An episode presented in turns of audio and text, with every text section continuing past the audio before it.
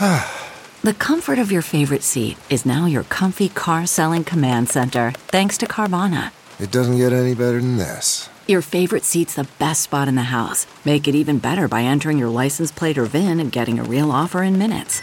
There really is no place like home. And speaking of home, Carvana will pick up your car from yours after you finalize your offer. Visit Carvana.com or download the app and sell your car from your comfy place.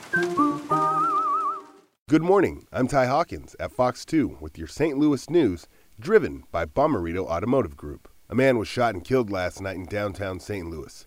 That shooting happened around 9 last night on North 8th Street between Olive and Pine. Police say the victim was in his 20s. He was shot several times and died at the location. No word yet on any arrests or what led to the shooting. 3 people were killed and another person injured in a late-night accident. It was around 10:30 last night on North 14th Street near I-64 in downtown St. Louis. Police say several vehicles were involved in the crash. The start of a busy holiday travel season is here. St. Louis Lambert International Airport expects to see more than 40,000 travelers between today and Sunday. Nationwide, AAA expects 4.5 million Americans to fly to their Thanksgiving destinations. That's up 8% versus last year and is nearly the same as that volume in 2019 before the pandemic. This year is projected to be the 3rd busiest year for overall Thanksgiving travel since AAA started tracking the numbers in 2000. From the Fox 2 Weather Department, a chilly start to Wednesday morning leads to mostly sunny skies this afternoon. Mild temperatures with highs in the low 60s. Some light rain Thanksgiving morning with scattered showers throughout the day. Good news for Black Friday shoppers waiting outdoors in line. No rain.